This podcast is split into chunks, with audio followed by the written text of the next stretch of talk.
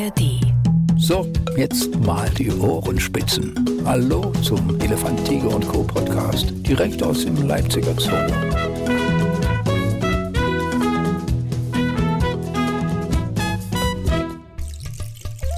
Ja, herzlich willkommen bei ETC Elefant, Tiger und Co., dem Podcast. Und falls man meiner Stimme heute eine leichte Angespanntheit anmerkt, dann hat es damit zu tun, ich hatte noch nie wirklich so engen Kontakt zu dem Tier, über das wir heute reden. Ähm, es läuft quasi neben mir auf und ab, aber ich will meine Aufmerksamkeit natürlich als allererstes ähm, auf Janine Bürger lenken. Janine ähm, wird uns heute zu den Tüpfelhyänen was erzählen. Janine, wir hatten noch gar nicht das Vergnügen miteinander, aber ich freue mich sehr drauf. Hallo. Hallo, herzlich willkommen bei uns im Hyänenhaus. Janine, äh, du hast ja eine fantastische Kulisse aufgebaut, das muss man wirklich sagen. Also da ist zum einen was hier auf dem Tisch steht, da komme ich gleich dazu, aber das hat sicherlich damit zu tun, warum der äh, junge Mann oder die junge Dame neben mir hier so aufgeräumt hin und her läuft. Wer ist das? Das ist unser Toki. Toki ist unser Zuchtmann, unser männliches Tier. Er lebt seit einem knappen halben Jahr hier bei uns, kommt aus Berlin und ist eben zeitweise auch mal mit der Dara zusammenzusehen. Im Moment haben wir ihn jetzt auf dieser Seite. Ja. Da gehören die zwei Boxen dazu und die kleine Außenanlage. Und ja, er wird uns heute hier im Podcast begleiten. Er schleicht hier, also er sieht ja durchs Gitter, was hier auf dem Tisch platziert ist. Ich stelle mir das vor, ist für ihn so schwierig wie ein Kind vorm Süßigkeitenteller. Denn du hast hier was ziemlich Leckeres für ihn mitgebracht. Warum? Genau, ich habe ein paar Leckerlis mitgebracht. Das sind zum einen ein paar Rinderrippen, zum anderen ein bisschen getrocknete Rinderlunge. Ja. Liegt einfach daran, die Situation, die wir jetzt gerade haben, mit fremden Leuten im Haus zu sein, ist immer was Besonderes für die Tiere. Man muss sich vorstellen, wir sind jetzt hier sozusagen im letzten Rückzugsort in der Stube unserer Hyänen. Okay. Und um denen die Situation so schmackhaft und positiv wie nur irgendwie möglich zu machen, habe ich ein paar Leckereien mitgebracht, damit die einfach lernen, wenns Bürgerli mit jemand Fremden kommt, dann passiert immer was Tolles. Dann gibt's ein Leckerli, dann findet Training statt oder irgendwas in der Richtung. Denn für solche Situationen ist es immer schön, ein bisschen gewappnet zu sein. Man weiß auch nie, vielleicht ist beim nächsten Mal auch der Tierarzt mit im Haus, der einfach ganz in Ruhe mal gucken möchte, wo drückt, wo drückt der Schuh oder jemand muss geimpft werden. Und dann ist es immer schön, wenn man darauf vorbereitet ist. Das Burgerly, ist das der Name, unter dem du den Hyänen hier bekannt bist, ja? Sozusagen, ja. Ähm, er ist ja quasi nur durch das Gitter von mir getrennt. Das sind ja kaum 20 Zentimeter. Also mir ist schon klar, die Finger sollte ich nicht durchs Gitter stecken, aber ansonsten wirkt er völlig entspannt mit mir, obwohl er mich nicht kennt. Ja, also mittlerweile ist es wirklich so, wir haben ja hier auch sogenannte Kulissenblicke. Das heißt, Leute können eine Tour buchen, die dann bei den ausgewählten Tieren endet. Unter anderem im, im Hyänenhaus. Ja. Und oftmals ist es so, dass wenn auch da wir mit fremden Leuten kommen, die immer Leckerli bekommen und sie dann wissen, okay, es ist alles in Ordnung. Und solange wir Tierpfleger mit dabei sind, passiert eben auch definitiv wirklich nichts. Gibt's für mich jetzt einen Verhaltenskodex hier während dieses Gesprächs? Darf ich nicht laut werden? Darf ich nicht lachen oder irgendwie? Je lockerer und entspannter, desto besser. Also mittlerweile können wir sagen, unsere Hyänen kennen große Leute, kleine Leute, dicke Leute, dünne Leute, Kinder. Die sind da sehr entspannt. Da bin ich mit drin in dem Bereich. Ähm, Wie lange kannst du ihn jetzt hier so quälen, ohne dass du ihm was reingibst? Also wie lange guckt er sich das an und bleibt friedlich? Das machen wir nach Bauchgefühl. Also im Moment ist er wirklich noch super entspannt, guckt sich das alles an.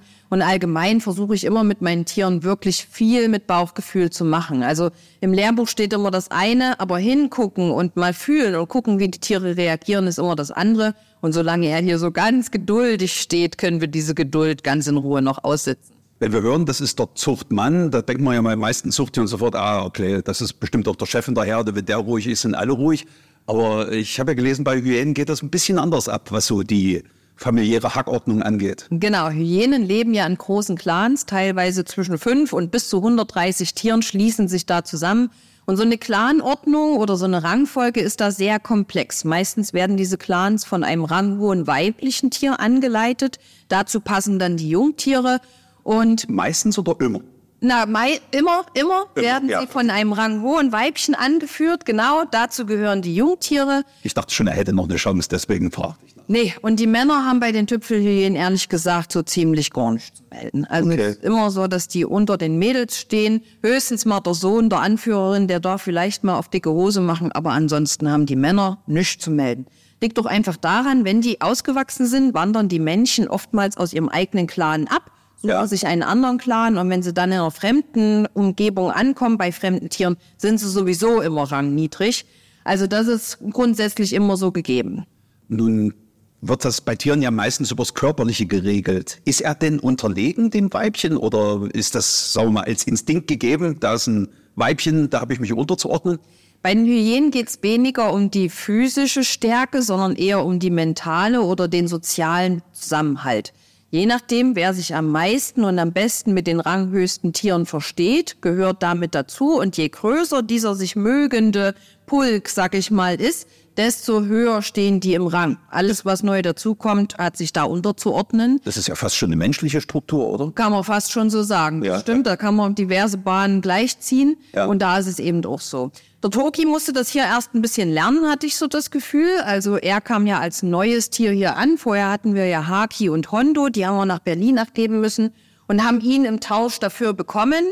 Und nun war es ja Ziel, die irgendwann mal zusammenzulassen, ihn mit unseren zwei Mädchen. Die zwei Mädchen sind ja noch Dara, unsere älteste mit Ja. zwölf, und ihre Tochter Sahara, die auch körperlich am größten ist. Oftmals werden bei den Hyänen die Mädels noch ein bisschen kräftiger Okay. und größer als die Männer.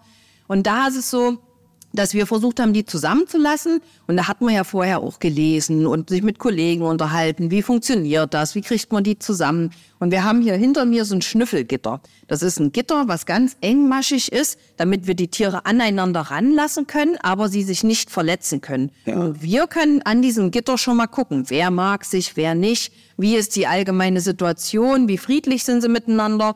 Und das haben wir ein paar Wochen gemacht, letztes Jahr im Sommer, und haben festgestellt, dass die Mädels von Mal zu Mal freundlicher wurden. Und liest man ja im Buch, die Mädels sind automatisch höher und so. Und von daher haben wir immer darauf geachtet, wie verhalten sich die Mädels.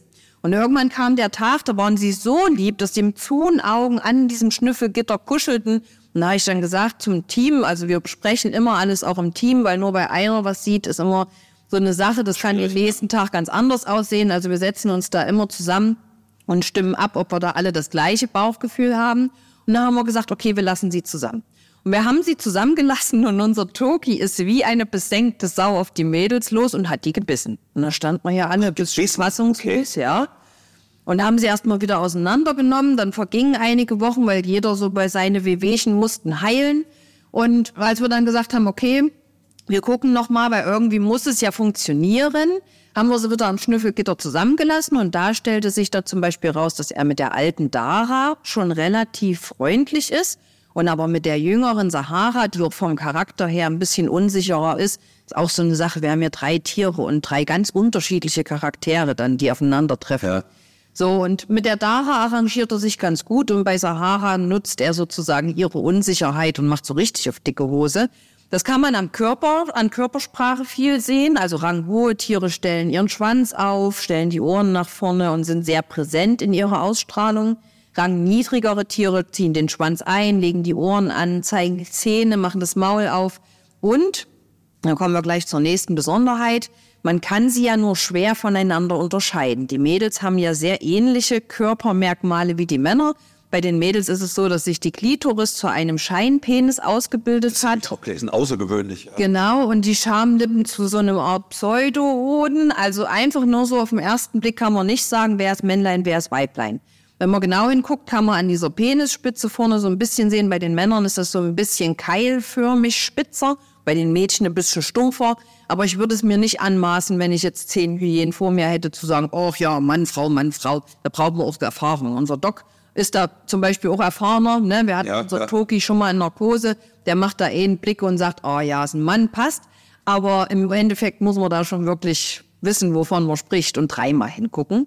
Und da ist es zum Beispiel so, dass die rangniedrigen Tiere dann auch diesen Penis oder Scheinpenis irrigieren und dann eben damit auch Unterwürfigkeit demonstrieren. Die, die Weibchen machen mit beim berühmten Penisvergleich sozusagen. Sozusagen sind da mittendrinne und können und stehen den Männern in nichts nach. das, Also kann man wirklich. Hin. Das klingt ja erstmal so ganz anders, als wie du es geschildert hast. Er hat den großen Max gemacht gegenüber den beiden Mädels, hat sie gebissen. Das klingt ja eigentlich, Ja. äh, hallo, du kleiner vom Rang her, du müsstest jetzt dafür sofort bestraft werden. Ja. Aber nichts davon hat stattgefunden. Nee, zumindest nicht in dem Maße, wie wir es zulassen konnten. Ja, wir wollen ja. ja. auch kein Tier verheizen. Ja, ja, Seht, die hauen sich da draußen drüber ein. Na, dann holen wir die wieder auseinander, Ja. ohne Frage. Ähm, draußen in freier Wildbahn hätte der Düchtchen Arsch versohlt gekriegt. Das ist ganz klar. Also wer da. Aber euer Plan ist halt klein sozusagen, Genau, ja. genau. Und wie ist das jetzt, äh, also wo stehen wir jetzt aktuell mit den dreien? So, jetzt stehen wir aktuell damit, dass wir unseren Toki immer mal zeitweise mit der Dara zusammenlassen können. Also auch an ihrem Verhalten kann man sehen, kommt sie in Richtung Östrus, ist sie bereit dazu Ja. oder nicht. Ähm, so dass wir ihn jetzt zum Beispiel letztens mit der Dara zusammen hatten und auch Paarungen beobachten konnten.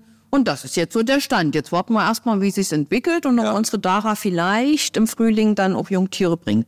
Wenn er jetzt so friedlich dort steht, sag mal, auf der anderen Seite wäre jetzt, also quer über den Gang, würde Dara auch hier stehen. Was wäre dann zwischen den beiden los? Würden die sich ignorieren oder gäbe es richtig Gefaure? Das ist eine alltägliche Situation. Also die Mädels kriegen hier drüben auch immer alle Boxen zur Verfügung. Ja. Das kennen sie.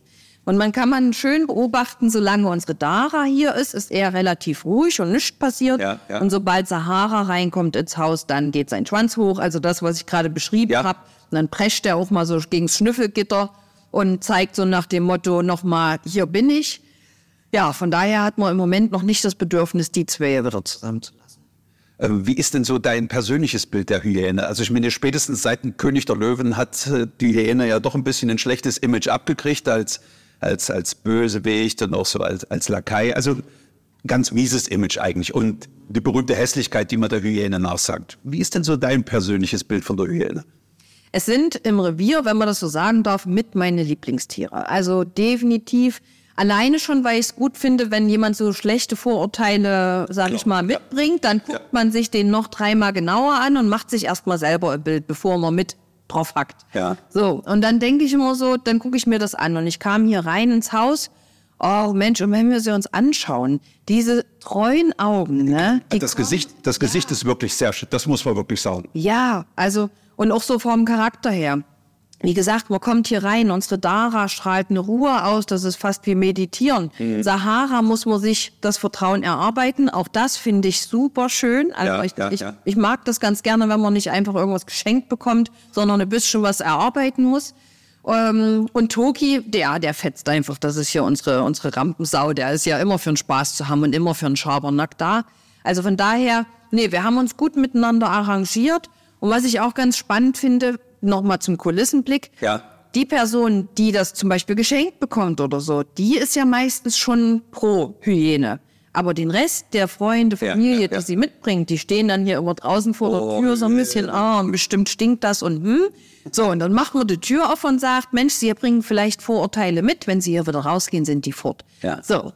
Und dann kommen die hier rein und stellen schon mal fest, es riecht gar nicht so extrem. Ne? Also was, wenn die markieren, die haben so ein Sekret am, oder eine Drüse am Po, da können sie natürlich ihr Revier markieren. Das machen sie viel draußen, aber grundsätzlich hier drinnen. Wir haben, wir machen jeden Tag sauber, wir haben einen super hohen Hygienestandard und das Futter, was hier liegt, sind meistens sauber abgenagte Knochen, also auch da gibt's nichts. Und dementsprechend kommen die Leute schon mal rein und sagen, ach, gar nicht so schlimm, wie ich es mir vorgestellt habe. Und dann macht man den Schieber auf und die Tiere dürfen in ihre Boxen. Die Leute stehen hier, so wie du und ich jetzt hier ja auch sitzen. Und dann kommt Toki, der alte Charmeur, und guckt den Leuten bis in die Seele. Also, ne? Und schon hat er sie. Und schon hat er sie. Da sind alle Vorurteile weg. Genau, jetzt will er hier noch gekuschelt werden, die alte Schnecke. Nachher. schmiegt sich gerade ans Gitter. Und ich muss Genau. dazu sagen, die ganzen äh, 13 Minuten unseres Gesprächs hat er bisher noch nichts bekommen. Ja. Und es ist aber trotzdem total friedlich. Aber zeigt jetzt schon Kunststückchen. Also ihm ist nach Belohnung jetzt. Da sind wir wieder beim Thema Charmeur. Der macht jetzt hier gerade ein paar Sachen, die er gelernt hat. Und sagt, guck mal, liege ich so richtig, muss ich so liegen, damit ich was bekomme. Ist ja echt schon ein Träumchen. Man kann sich gar nicht vorstellen, dass die ja an sich, so wie man es liest, doch sehr ruppig miteinander umgehen. Also gerade ihre Herrschaftsposition ziemlich radikal verteidigen. Also da ist von Demokratie nicht mehr die Rede. Das ist schon echt Diktatur, oder? Sozusagen. Also da sind sie wirklich untereinander sehr direkt. Äh, Sie regeln auch viel durch ihr Begrüßungsritual. Also es muss nicht immer blutig zugehen. Nur Ja. halt, wenn man so eine Kanaille dabei hat, die wirklich nicht hören möchte, dann muss man eben auch nochmal seinen Standpunkt mh, so mit Nachdruck verleihen. Ansonsten haben die so ein Begrüßungsritual. Auch da stehen sie sich gegenüber. Und auch da ist es so, dass das rangniedere Tier, bevor es Dresche kriegt, gleich schon sagt, okay, ich hebe mein Bein, wir haben wieder diese irrigierte Situation, ne, dass die sich dann gegenseitig beschnuppern können. Und wenn sich beide Parteien korrekt verhalten, dann brauchst du auch gar nicht bis zur Eskalation weitergehen. Also da ist eigentlich schon viel geklärt nach diesem Begrüßungsritual. Also wie so eine vorgesetzte Situation. Man steht sich gegenüber, wenn der andere Kopf Genau. senkt und, und schön grüßt, dann darf er weitermachen. Sozusagen. Und das lernen die von klein auf. Also das geht mit vier Wochen ungefähr los. Da lernen die Jungtiere untereinander schon dieses Ritual. Und auch da bekommen die Jungtiere schon ihren Rang mit. Also wenn jetzt ein ranghohes Weibchen Jungtiere Ja. bekommt und dieses kleine, der kleine Pups fängt an, sich mit anderen zu streiten, wenn das, wenn der gegenüberliegende Part rangniedriger ist, dann bekommt er sofort Unterstützung von der Mutti. Und dann lernt er, ah, okay, alles was tiefer ist, ist unter mir sozusagen. Ja. Würde der sich mit einem anderen Rang höheren Tier anlegen, würde er keine Unterstützung bekommen und dann lernt er relativ schnell, dass er das nicht nochmal macht. Er zieht die Mutter nicht weg, sondern er kriegt dann halt eine Pranke. Sozusagen. Sozusagen. Wie, wie äußern die das? Beißen die sich oder, oder geht's, äh, geht's mit Krallen oder? Nee, die beißen sich, genau. Also oftmals, wenn jetzt jemand gar nicht hören möchte, wird er vom Gegenüber im Nacken gepackt, ein bisschen geschüttelt, bis er sich unterwirft und dann ist schick. Also gerade beim Toki sieht man ja auch im Nacken die ein oder andere Stelle. Ja. Er kam hier als als wirklich hübscher Schönling, der hatte gar keine Stelle im Pelz. Ja. Naja, Dara hat ihn ja nur ein bisschen erzogen und dementsprechend hat er hier und da mal eine kleine Lücke, aber das wächst und heilt super schnell. Also Hyänen haben ein Wahnsinns-Immunsystem, sowohl für die körperliche Heilung, so ein Biss heilt super schnell, das so schnell kann man gar Ja. nicht gucken. Und genauso bei der Ernährung ist es ja so, die sind ja so ein bisschen die Gesundheitspolizei in Afrika, also die beobachten, wo fliegen die Geier, Zehn Kilometer weit können sie Aas riechen und da können sie eben auch dieses Aas teilweise mit fressen und verdauen, haben eine sehr starke Magensäure, sodass denen am Ende gesundheitlich nichts passiert. Und nun will ich das aber gar nicht so stehen lassen, weil zu den Vorteilen gehört ja meistens so dieser stinkende, sabbernde Aasfresser und damit tun wir ihnen sehr unrecht, denn Hyänen erjagen 60 bis 95 Prozent ihrer Beutetiere selbstständig. Die sind in Afrika so ein bisschen die Ausdauerläufer. Der Körper ist gut dafür geeignet. Die lange Schnauze und auch die Ja, großen Ohren sind da, um die Schöne Antennen. zu kühlen auch teilweise. Und die suchen sich eben kranke, schwache, verletzte Tiere aus, können die teilweise über Stunden hetzen, bis zu 55 oder 65 km/h können sie schnell werden und suchen sich das aus und hetzen es halt so lange, bis es zu Boden geht und dann wird's ratzifatzi aufgefressen. Und sie sind aber sehr genügsam, was ich höre. Also sie fressen eigentlich alles. Also außer Gemüse vermute ich mal, aber ansonsten wir haben gelesen, sogar Insekten gehen in der Not. Also irgendwie alles, was sich bewegt, äh, kann schmecken. Genau, sozusagen. Also da sind sie nicht wählerisch. Das, was da lebt, wo die leben, wird mitgenommen. Ja. Du sagtest es schon, Termiten. Es gibt ganz niedliche Aufnahmen, wo die dann wirklich Termite für Termite in der Dämmerung und in der Nacht so Ja. wegschnapulieren. Ansonsten gibt's mal Eier oder Vögel. Ähm, und teilweise gibt's Aufnahmen, wo sie Flamingos jagen. Aber grundsätzlich sind wir schon eben so bei Gazelle, Antilope, Zebra, genau. Ja, wird wieder ein Kunststück gezeigt. Ja. Äh, Wenn es hier Futter gibt, ich vermute mal jeder einzeln, oder? Die Rangordnung wird doch bestimmt auch sonst auch danach bestimmt, wer viel fressen darf und wer wenig, oder? Da sind sie erstaunlich genügsam, wobei ich sagen muss, ich glaube, die wenigsten Zootiere wissen, was überhaupt Hunger ist. Also die Situation, dass sie so hungrig sind, dass sie anfangen, sich gegenseitig zu beaßen, ist sehr selten, äh, so dass wir die Mädels definitiv zusammenlassen können. Was natürlich wäre, wenn wir eine gemischte Gruppe haben, müssen wir gucken, dass der Mann genug abkriegt. Aber die Mädels untereinander sind da sehr genügsam. Lange bist du jetzt hier schon bei den Hyänen? Also hast du die Gruppe auch schon größer erlebt? Nee, ich persönlich nicht. Auch wie gesagt Haki und Hondo. Ja. Ich bin jetzt seit, ich glaube, anderthalb Jahren oder fast zwei Jahren hier im Revier. Und genau, also die zusammen in der Konstellation hatte ich es vorher noch nicht. Also ich kann mich äh, früher so an Bilder auch von der Hyäne erinnern, wo schon das eine oder andere Tier ganz schön gerupft aussah, weil es in der Gruppe es nicht einfach hatte. Ähm, das sind aber Sachen, die gehören zum Familienleben dazu. Also sagen wir mal, du würdest jetzt so eine Situation kriegen, äh, du kriegst selber deinen Mutterinstinkt und sagst, oh, der arme Kerl, äh, was machen die denn noch mit dem? Nicht eingreifen oder eingreifen? Ähm, das ist eine relativ schwere Frage. Da sind wir wieder beim Bauchgefühl. Bis Ja. zu einem gewissen Punkt kann man das alles gut mitgehen und äh, ich kenne noch Geschichten von früher, da hatten wir aber die kleine Außenanlage noch nicht. Wir haben hier hinter uns einen Trockengraben. Wenn es den Männern wirklich zu bunt wird, also wirklich zu bunt, dann hatten wir auch schon Menschen dabei, die sind dann in den Trockengraben geflüchtet und haben gesagt, kann mich mal jemand abholen hier bitte. Also Ja, das okay. funktioniert auch. Ähm, ich kenne es jetzt vom Toki, wenn er mit der Dara zusammen ist. Das geht meistens entweder ein paar Tage oder bis zu einer Woche gut.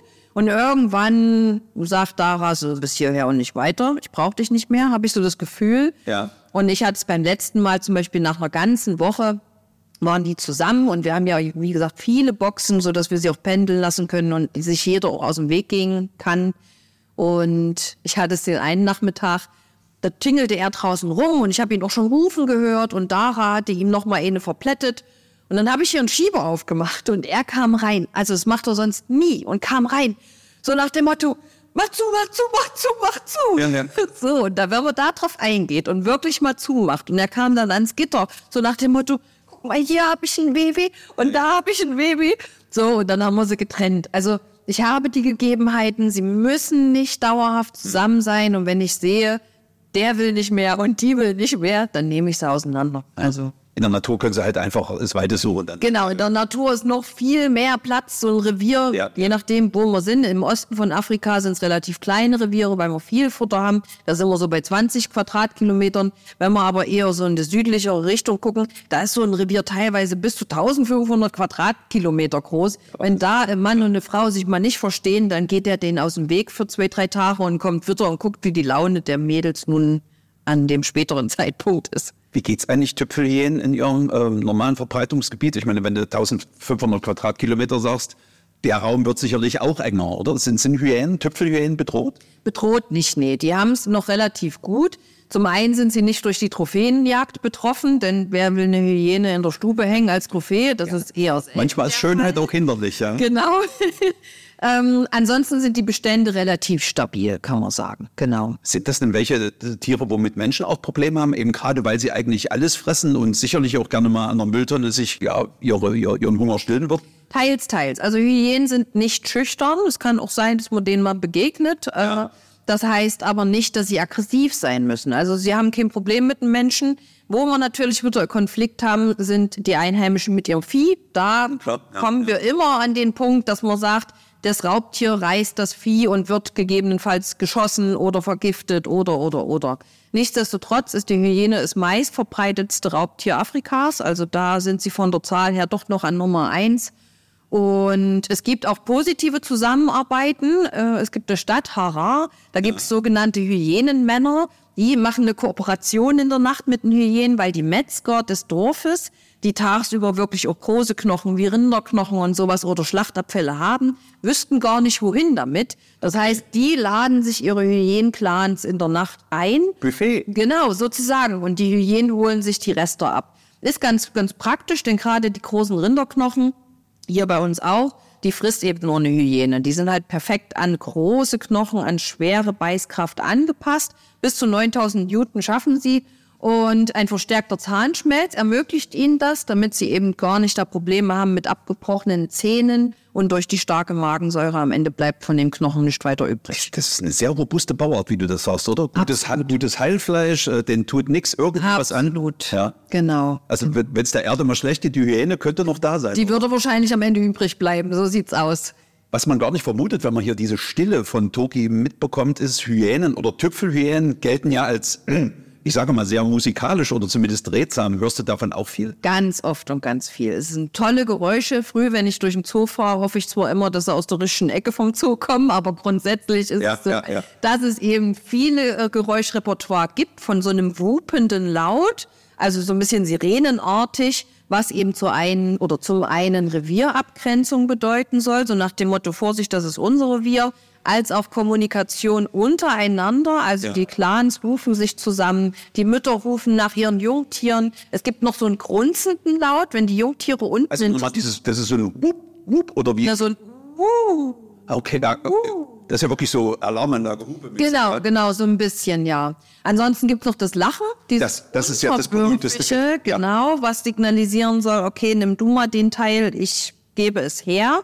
Ähm, was auch manchmal im Erregungszustand stattfinden kann. Also dort unser Toki zum Beispiel, wenn wir den manchmal hier drinnen füttern und der doch mal ein bisschen Hunger verspürt, kann es schon mal passieren, dass der hier drinnen auch mal kurz jiffelt und sagt, jetzt gib schnell her hier. Ähm, das gibt es auch. Dann gibt es noch so ein Grunzen, was die Mütter eben, wie gesagt, machen, wenn ihre Jungtiere in diesen Gemeinschaftsbauen unter der Erde sind. Wenn die Mutti von der Jagd zurückkommt, dann grunzt die dreimal und die Jungtiere kommen hoch und wissen, okay, es gibt jetzt was zu essen. Wie laut ist dieses Lachen? Also gerade jetzt hier drinnen. Sehr laut. Brauchst du da schon Ohrenschützer oder Kopfhörer? Nee, aber es ist schon deutlich wahrnehmbar. Also es ist sehr, sehr laut. Auch draußen, dieses Wupen, wie gesagt, hört man durch den ganzen Zoo. Ich habe einen Arbeitskollegen, der wohnt hier in der Stadt, der sagt sonntags früh manchmal auch, ich höre das bis zu mir raus. Also es ist auf weite Distanz hörbar. Und äh, ich finde das so seltsam, ich finde das so seltsam, dass ausgerechnet ein Lachen ein Zeichen von Unterwürfigkeit ist oder sowas. Das ist ja eher, als ob man den Vorgesetzten gerade sagt, haha, du Witzfigur. Aber ich meine, sie verstehen das natürlich nicht als Lachen oder, also haben die auch wütende Geräusche, sagen wir es mal so. Ja, es ist so ein brummendes, brummendes, knurrendes Geräusch, was sie machen können. Ansonsten ist dieses Lachen, was wir als Lachen bezeichnen, dann doch vielleicht eher so ein Jiffeln, ne? So ein Ja, ja, ja. Was sie machen, wenn sie davon rennen und so der andere rennt noch hinterher oder so. Also Lachen in dem Sinne ist es nicht. Wir vermenschlichen das da so ein bisschen. Aber ich muss gleich mal, weil du das ansprachst, äh, nachhaken. Du hoffst, es kommt von der richtigen Stelle. Also mal Angst, dass die Hyäne auch manchmal das, das Weite sucht. Oder hattet ihr das schon mal? Nee, das hat man zum Glück noch nicht. Es ist nur immer, wenn man hier früh als erster durch den Zoo fährt, ne, begegnen draußen möchte ich keinem der drei, sagen wir es mal so. Ja. Nun ist ja, glaube braucht man für sie eine besondere Absperrung? Also braucht ihr große Wassergraben, dass die Hyäne drin bleibt? Oder ich, kann mich jetzt nicht draußen dran erinnern, dass da ein wahnsinniger Aufbau wäre an eurem Gehege. Wir haben Trockengräben. Hyänen können ganz, ganz schlecht und gar nicht äh, klettern und springen. So, Von daher reicht da ein relativ, ähm, also er muss nicht so breit sein. Ne? Wie gesagt, ein Trockengraben reicht da aus, um die da zu behalten, wo sie hingehören. Wasser wäre keine Barriere. Hyänen so sehr fragen, gut ja. schwimmen Ja. und sogar tauchen. Unseren Toki kann man regelmäßig beim Tauchen beobachten. Der hat auf seiner Anlage so einen Wassergraben. Und wenn der mehr Futter bekommt, als er gleich fressen möchte, dann versteckt er das Wasser unter der Wasseroberfläche. Quatsch. Dann versteckt er das Futter Ja. unter der Wasseroberfläche, damit die frechen Rabenkrähen ihm nichts klauen. Also auch das gibt Aber es. wird Futter denn unter Wasser besser? Da ist die Hyäne schmerzbefreit. Also Ja. wer Haas frisst, der frisst auch ein Stückchen Rindfleisch, was irgendwie ein paar Stunden im Wasser gelegen hat. Das ist überhaupt gar kein Thema. Ich lese ja, dass, er, dass die gerne Baue graben oder gerne Baue nutzen. Ähm, brauchen die das auch noch, wenn sie so ein Rückzugsgebiet haben oder sind sie schon noch gerne am Wühlen? Das Wühlen hält sich tatsächlich in Grenzen. Man muss aber auch sagen, sie haben draußen auf der Außenanlage auch diese Baue, die sie benutzen ganz gerne im Sommer. Also wer sich zurückziehen möchte, genau. Ja. Oder wem es draußen vielleicht doch mal zu heiß wird, der kann sich jederzeit zurückziehen. Genauso haben wir das hier im Haus auch. Wir haben hier unsere Schlafkisten mit Stroh drinne, wo sich jeder noch mal reinmuckeln kann. Also sie müssen es bei uns nicht. Und was man an so Buddelkuhlen, sag ich mal, immer bei uns hat, sind so eher Kuhlen, damit es schön kühl ist. Also die buddeln ein bisschen Erde weg, damit dann da kühle Erde ist und dann legen sie sich. Obwohl sie heiße Temperaturen eigentlich ja sicherlich durch ihre Heimat gut abkönnen, oder? Können sie gut ab. Also die liegen nicht draußen und hecheln vor sich hin, aber wenn es zu heiß wird, kann man schon mal sagen, dass sie sich auch mal in so Busch reinkriechen oder sowas. Wer natürlich aktiv wirklich diese Baue nutzt und braucht, sind die Muttis, wenn sie ihre Jungtiere bekommen. Ja. Die ziehen sich die ersten Wochen dann immer zurück, kriegen da erstmal ihre Jungtiere für sich und später ziehen die Jungtiere mit in so einen Gemeinschaftsbau. Aber auch da ist die Hyäne ähm, relativ frech, denn die nutzen auch da ganz gerne vorgefertigte Baue. Das kann von Erdferkeln, Stachelschwein oder Warzenschwein sein, Benutzt werden, oder? die dann, wenn die Hyäne da wohnt, nicht mehr benutzt werden. Okay, alles klar. Feindliche Übernahme. Was ganz praktisch ist, weil diese Eingänge oftmals relativ klein auch sind, damit zum Beispiel der Löwe nicht hinkommt und die Hyänenkinder ausbuddelt, nur weil die Mutti gerade nicht da ist. Also das funktioniert ganz gut. Weil du es gerade ähm, ansprichst und der Niedlichkeitsfaktor für mich ja immer wichtig ist. Kleine Hyänen, sind die denn trollig von vorne bis hinten? Sehr, sehr. Ja. Die sind bei der Geburt ungefähr anderthalb Kilo schwer und schwarz gefärbt. Also so ein kleines Bündel Niedlichkeit in Person. Sie sind sehr weit entwickelt bei der Geburt, was auch für Säugetiere wieder was Besonderes ist. Die Augen sind schon auf, die Zähne sind schon durchgebrochen und die sind auch recht kernig schon am Anfang. Das Ja. mag man ihnen gar nicht so ansehen, aber auch den Jungtieren ist die Rangfolge untereinander schon so wichtig, dass die am Anfang zu so starken Streitereien in der Lage sind, dass es passieren kann, selten, aber es passiert, dass sie sich gegenseitig so starke Verletzungen zufügen, dass nur eins der beiden Jungtiere überlebt. Selbst Geschwister. Selbst bei den Geschwistern. Oha. Was hat sich denn die Natur dabei gedacht? Ganz einfach, in ganz futterknappen Zeiten, wenn die Milch der Mutti nicht für beide Jungtiere reicht, ist so gewährleistet, dass sich definitiv das stärkere und aggressivere Jungtier auch durchsetzt. Und die sind auch sofort mobil. Die sind sofort mobil. Die rockern da unter der Erde hin und her.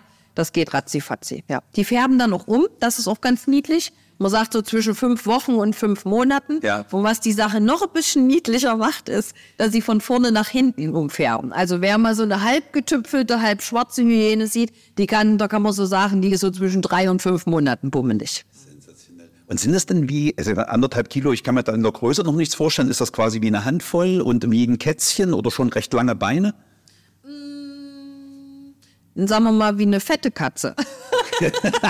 Das kann, man, kann ich mir auch sehr niedlich vorstellen. Also, ja, so ein kleiner Klumpen, genau. ihr habt ja jetzt quasi die drei Tiere, da wird sich jetzt keine große Mehrheit ausbilden, aber haben dann auch die Ranghöheren viele Kinder und die Rangniederen wenig Kinder? Die Ranghöheren haben definitiv eine bessere Überlebenschance, weil sie automatisch die Ranghöhere erwischt mehr Futter, muss nicht so weite Streifgebiete machen. Das heißt, die Gefahr, dass die Milch der Ranghohen ausgeht, ist relativ gering, Ja. wohingegen rangniedrigere Weibchen wirklich teilweise über Tage hinweg umziehen, Butter, äh, Futter suchen, ne, Beute machen wollen, wo die Jungtiere wirklich teilweise Tage darauf warten, dass die Mutti von der Jagd auch zurückkehrt. Also die haben es deutlich schwerer. Das klingt eigentlich, als müsste da jeden Tag eine Revolution stattfinden, oder? Wenn ich sehe, dass es denen, denen es eh schon am besten geht, auch noch das meiste abkriegen, da würde doch, muss doch die Wut in dem Tierposen hochsteigen, aber keine Chance. Oder versuchen sie es denn? Na, was die rangniedrigen Weibchen mal eher mitbekommen, ist, wenn zum Beispiel ein Nachbarrevier durch Zufall, durch Tod, durch Unfälle Ja. frei geworden ist. Dadurch, dass die rangniedrigen Weibchen weiter ziehen müssen, kriegen die das mehr mit, dass sie dann eher mal sagen, okay, dann gehen sie und ziehen vielleicht mal ab. Passiert aber nicht so oft. Also die sind, ähm, arrangieren sich eigentlich eher so mit ihrem Lebensstil und sagen, okay, es ist so und los, Augen zu und durch. Akzeptanz ist wichtig im Überleben, das ist auf jeden Fall so. Der Toki hat wirklich unglaublich, also du hast gerade erst vor wenigen Minuten ihm sein erstes ganz kleines Stück getrocknete Rinderlunge, auch äh, das ist ja was Besonderes, was es nicht auf jeden Gabenteller gibt, gegeben. Total friedlich, wie er es auch jetzt sein Stück schnappert. Und äh, da wollen wir ihm das gönnen und ihn nicht länger quälen mit diesem tollen Teller. Kriegt er das alles noch? Na, mindestens ein Stück, aber die Mädchen waren auch ganz tapfer. Ich habe schon gesehen, hinter dir, die sind immer mal hier und gucken mal und gehen wieder raus und gucken mal. Ja, ja. Die kriegen also jeder was dafür, dass sie so lieb mitgemacht haben. Und rein akustisch bin ich Ihnen auch dankbar, dass Sie nicht einmal über diesen Podcast gelacht haben. Denn er war ja auch was Tolles. Ich danke dir recht herzlich äh, für die Einblicke hier in die Welt der Tüpfelhyänen. Sehr interessantes Kapitel. Und wenn die Gruppe mal größer wird oder sowas, oder wenn wieder Jungtiere sind, würde würd, würd ich sehr gerne hier nochmal vorbeischauen. Ja, recht herzlichen Dank dafür, Tisch. Janine. Sehr gerne, du bist immer herzlich willkommen. Bis zum nächsten Mal. Tschüss. Dann wäre also alles gesagt. Elefant, Tiger und Co. Ein Podcast von Elefant, Tiger und Co. und MDR Sachsen.